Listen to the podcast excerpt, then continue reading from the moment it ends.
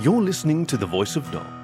I'm Khaki, your faithful fireside companion, and today's story is Background Noise by Ezen Baklattan, who just recently realized they've got a knack for the written word and has just completed the first draft of his novel, tentatively titled Notes from the Alterspace, and has more stories along the way, from post mortem mayhem to Cervines in Love.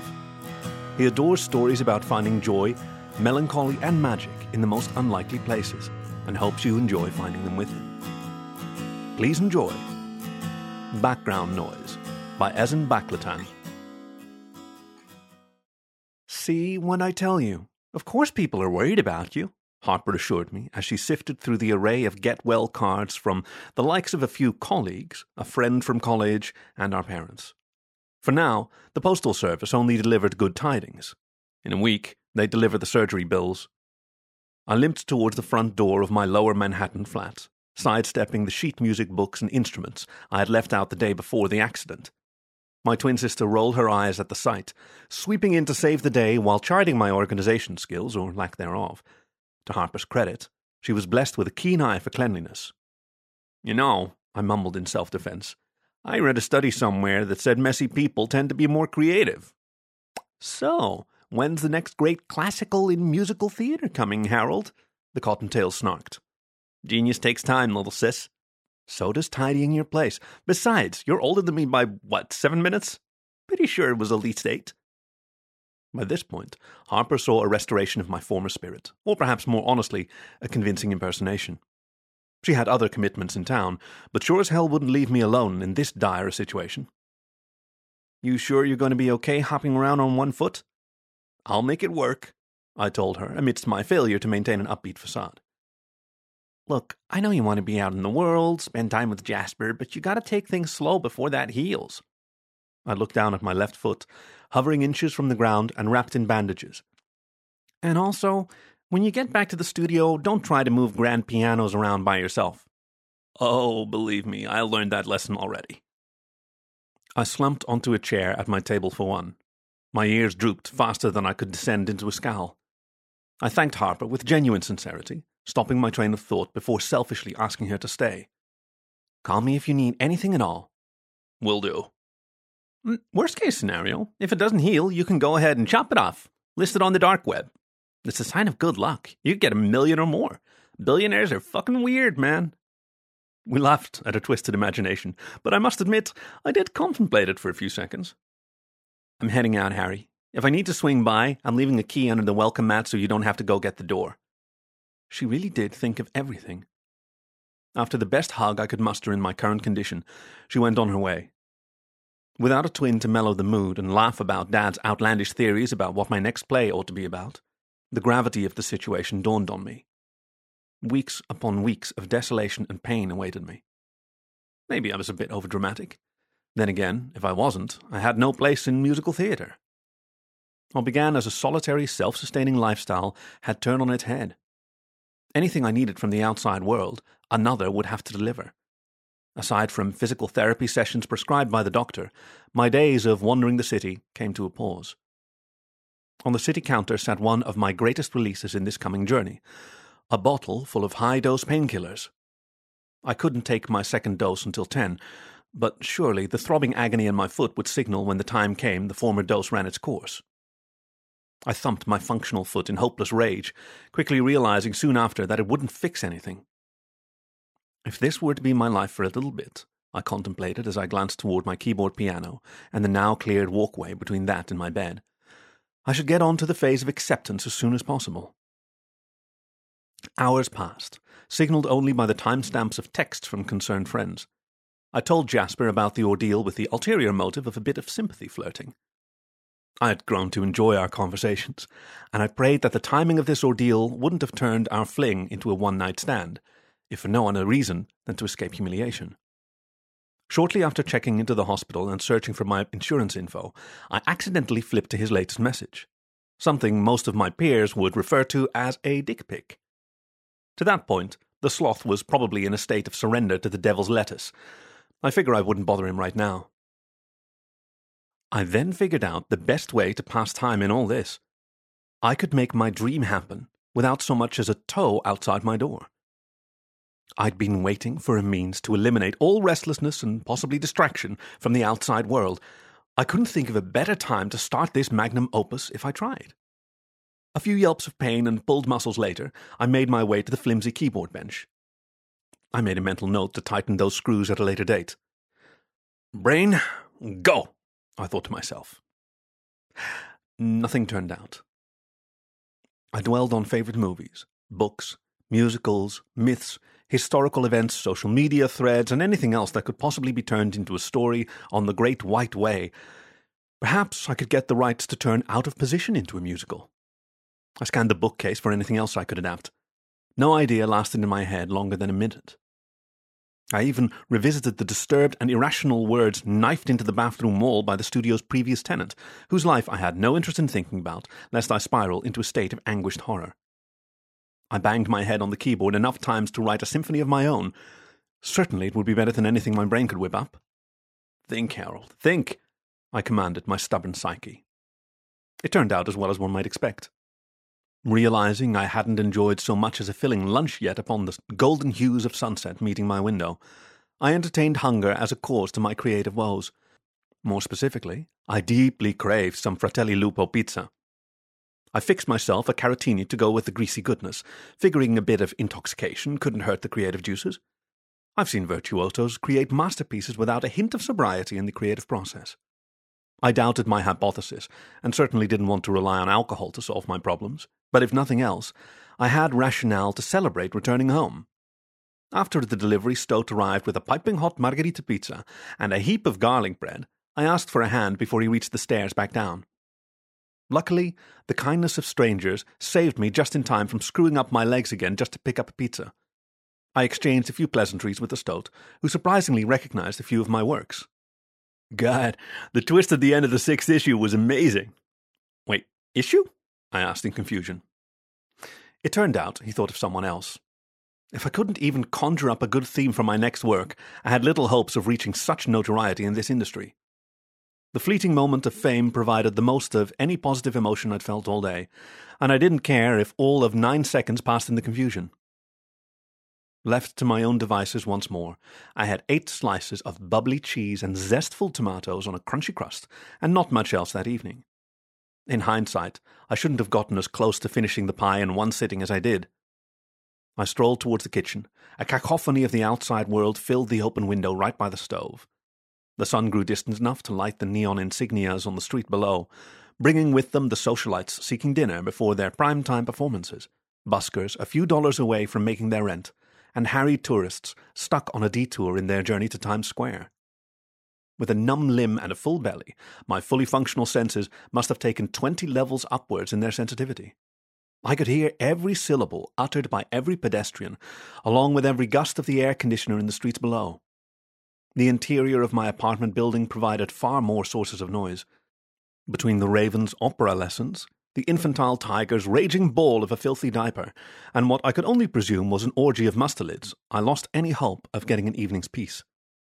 The trek across my flat to retrieve the headphones proved only marginally fruitful in drowning out the noise. To think I spent four hundred fucking dollars on a brand specifically designed for rabbit ears. To the chagrin of whatever optimism I had left, Jasper had yet to reply. As if today didn't need more salt to the wound, the bottom right corner of my phone screen displayed two check marks. All the greeting cards in the world couldn't overpower that wretched contradiction when you're at the center of the world but nonetheless lost and alone. Granted, much of my internal monologue would presumably cool down over the following days as the grieving period went forward. I tried to tell myself that, but I knew myself to be a stubborn bastard at times. This was such a time. Even if it wasn't temporary, it still hurt to see everyone having fun without you. I certainly didn't expect the world to stop for me, but the symphonies next door felt like the universe was rubbing it in almost. My phone dinged again, followed by two car horns in direct succession. A second ding on the phone came right after. For a brief moment, I expected two more car horns to perfect that four bar rhythm, so I filled the gap inside my mind. That was when it decided to hit me. My ears gently contorted around to pick up the best signal, as if I were a living satellite. The flimsy wooden bed frame, shaking with each thrust in the apartment above me, could set the rhythm. the orders for ramen in the cafe below every second note. I tossed my phone onto the bed sheets and thrust myself back up on my crutches to hop back to the piano. In the journey, lyrics began to fire in my head right on schedule. I can make this work, gotta get on my feet. I guess more one foot, I should probably repeat. I've got plenty of options to pick for the beat, from the whirring of the fridge to the folks in the street. I stopped in the doorway separating my bedroom to mess around with the crutch, tapping it against the frame and experimenting with different tempos and rhythms. While I didn't have the clout to weave a justifiably modest autobiographical story, at least not yet, my creative spirit finally kicked back into gear. It wasn't like I had anywhere else to be. In the voyage to the piano, I created a four bar tempo with each footstep and tap of the crutch on the worryingly creaky floorboards, which I in turn managed to time with the soundtrack in my head. The clock showed a half hour past seven, an omen of a magical evening just getting started. I stretched my paws together and tuned my ears to whatever sounds I could imagine. I began by translating the creaking and footsteps into a rhythm, one accent per step and a sharp half note per creak. From there on out, my entire thought process carried itself with the beat in the same fashion I'd walk through Greenwich Village and time each footstep to the symphony in my earbuds. I think after a bit of experimentation, I'm satisfied with this musical permutation. If I keep at this rate, as a matter of fact, I won't sleep before I've drafted an entire first act. Seeing how I didn't have so much of a plot line or even setting, nor thematic thread to cling to for this magnum opus, chances were good I set myself up for disappointment. I always had the fallback of using my physical condition for sympathy points, and I did have a few fans at the Lama Desk Awards for my previous works, but I hyped this up too much to let myself make a fool of myself. Inspiration seldom arrived when looking for it. If tonight only consisted of free form optimization, so be it. I shouldn't be working myself this hard on an injury to begin with. Instead, I continued to tune in to the world around me. My ears captured a lullaby the tigress played on what I perceived as an early 20th century music box, undoubtedly a family heirloom or a spontaneous antique shop purchase. The melody evoked a haunting melancholy, and my psyche raced to create a scenario that caught up with the tune. Two lovers, torn apart by class divides in the Great Depression, but subverting gender stereotypes by having the man into a family of wealth and the woman as the resourceful leader of a shantytown. I adapted to flipping tempos and rhythms on a whim many years ago, so switching sounds came as natural as flipping channels. Without any riches to my name, will you please love me just the same? Whatever you need me to do for you, I can. You don't have dollars, but I know your worth. I wouldn't trade it for anything on earth. I'd be honored if you wanted to be my man. Nope, nope, it just didn't sound right. I tinkered with a few more story ideas, but all fared just the same. Clearly, the music box didn't provide the inspiration I so desperately needed. I had to turn my ears elsewhere. As if a sign from the gods, a convertible crashed on the intersection I overlooked. As much as I hated exploiting a tragedy, it had been said that great art stemmed from suffering, and it didn't necessarily require the artist's suffering. The cast on my foot would say otherwise, but damn it, I needed inspiration wherever I could find it. Fortunately, nobody was injured, at least as long as the rear ended sports car's owner kept his cool. Regardless, the crashing interruption suggested something novel in its discordant bang, a visionary piece of destruction Instead of looking towards the past, it became necessary to examine the future, namely its finality. A post apocalyptic musical with ruthless percussion and chant like rhythms would stand apart in a massive way. The gift of my ear's strength turned against me when the expletive ridden argument overtook my thematic thought process. Thank goodness I kept a pair of earplugs by the piano. I tinkered with a few dramatic, overpowering sequences until I stuck with something worthwhile. Who will be the one to save us? Who will be the one to save us as the light around us dies and we hear the children's cries? Who will save us? Who will save us? Oh, nothing can ever be the same. Farewell to the world we had once known. Every moment passes and we barely survive. A primal waltz was the kind of thing my brain conjured up when left unchecked, and for a moment I all too happily entrenched myself into the zone. I envisioned the production in my mind the highest capacity theatre in town with towering sets and acoustics to die for. I fantasized then about the millions of dollars such a production would inevitably lose. None of the ideas that knocked on my door had any staying power, so far at least. But one day their worth might shine through, so I decided to jot them down regardless. I wonder if the ensuing arrival of law enforcement spicing up the drama outside furthered my distraction. My mind wandered then to the fun going on upstairs. When I limped back to my flat's elevator, I shared it with a handful of sultry otters in barely enough attire to make it through decent society. The flirtatious eyes of the skunk beside them didn't help, especially when he gestured toward the outline of a metallic cage near his nether regions. In any better physical condition, I might have thrown myself into the debauchery. Instead, they currently kept creaking the floorboards above, accompanied by their moans of pure euphoria and the uncontainable clicks of glee that came in the package deal. The moans and creaking suggested a perverted haunted house, but I realized that I didn't wait more than five minutes to get the faintest shred of inspiration and run with it. How the fuck would I even make a horror musical not become a campy disaster? My career would never be able to carry on. Using my ears once more, I scanned the vicinity and found longtime friends getting together a family's first night on the town, a party to celebrate artistic success, and the sole sports bar in our neighborhood losing it over whatever big game happened tonight. Somehow, the notes appeared deeply familiar. Even before the injury, I had plenty of nights like this.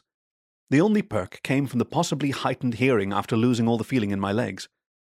That part might have been a load of pseudoscience, but the evidence did check out so far. Either way, the ears weren't necessary to figure out what made this night the same as any other. Every night, the world kept spinning while I drifted behind. I'd look out the window and see life unfold, creatures of all types taking in every bit of life together. As much as I loved weaving musical magic, or at least something passable, it often felt lonely. The limits of my pain ceased to bother me any longer. Instead, I kept wondering what I needed to be I complained that this injury would stop me from my day to day life, but at times of total health, not even I knew what that was. I couldn't look out the window. It would only exacerbate those feelings. I don't know why you're doing this, I thought to myself in a battle against tears. The cards were probably an obligation for most. Harper found me insufferable.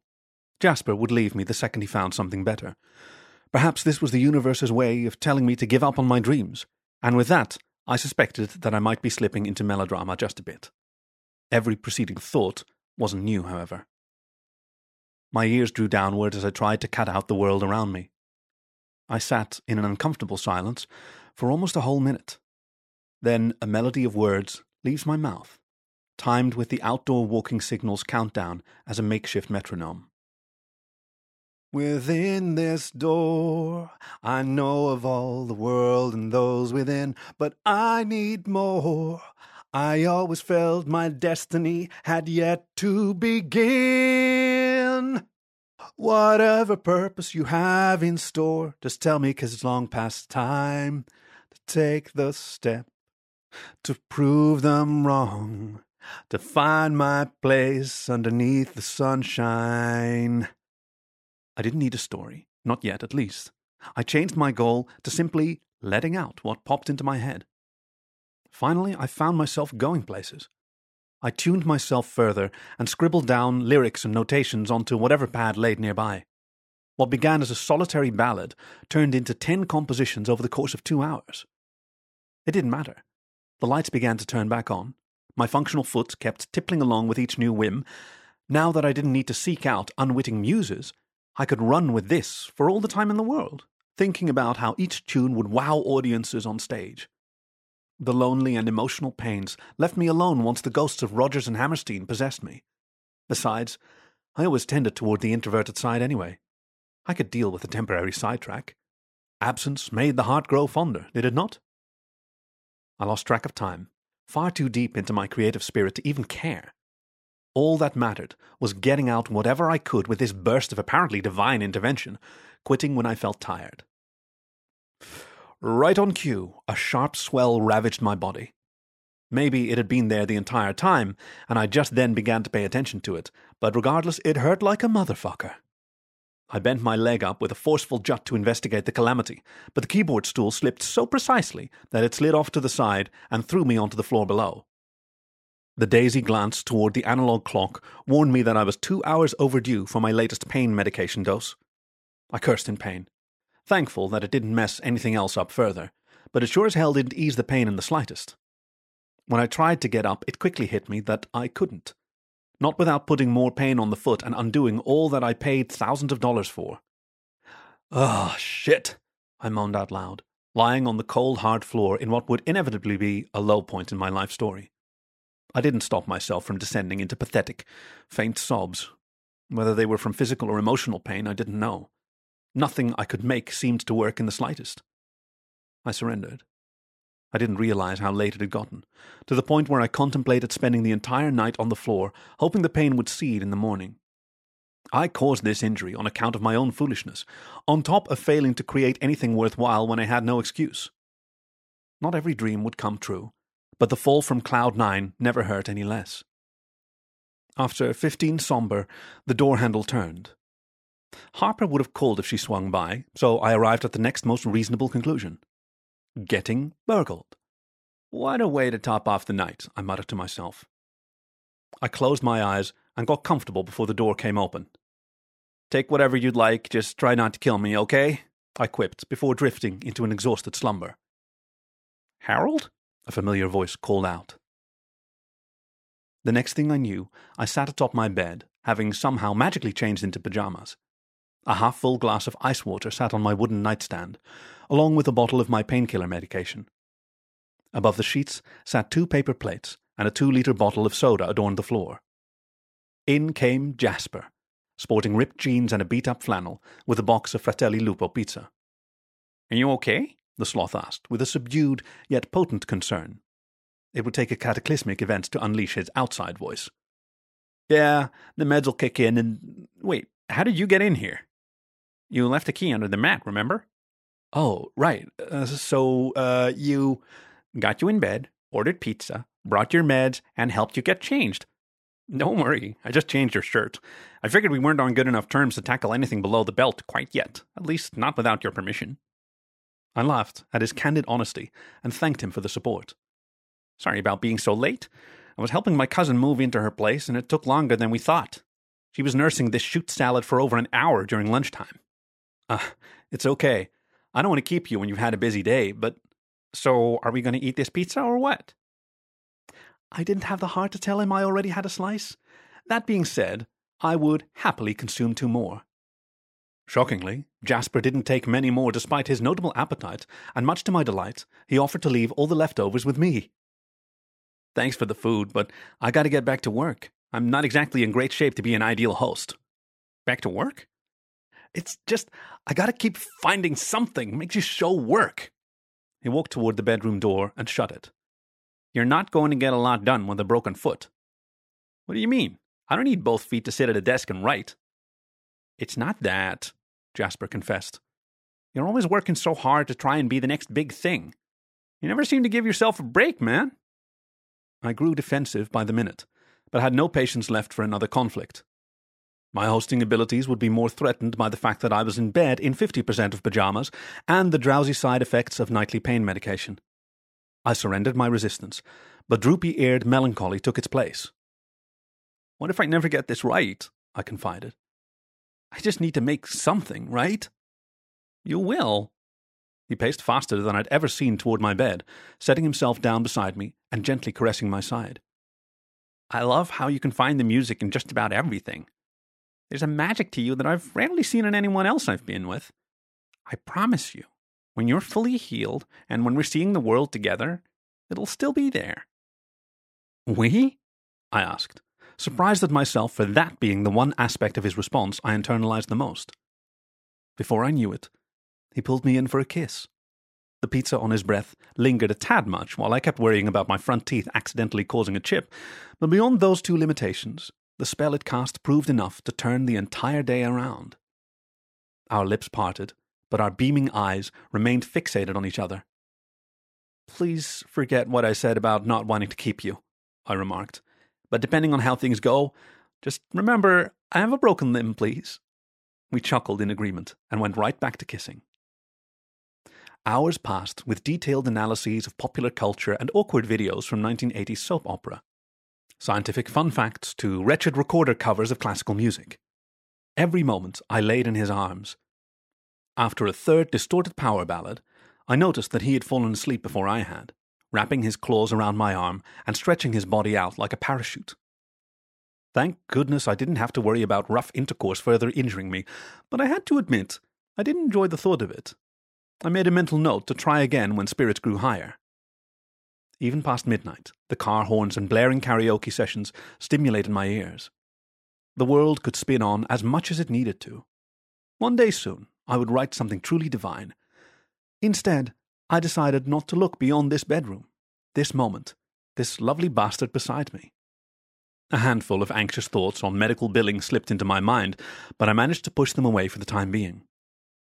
I tucked in my ears and drifted to a slumber right beside him, improvising a lullaby inside my mind. Whatever purpose you have in store, I learned finding it isn't a race. With every night at home, I still know I'm not alone. In the little things I find life's embrace. This was Background Noise by Ezen Baklattan, read for you by Khaki, your faithful fireside companion. As always, you can find more stories on the web at thevoice.dog or find the show wherever you get your podcasts. Thank you for listening to The Voice of Dog.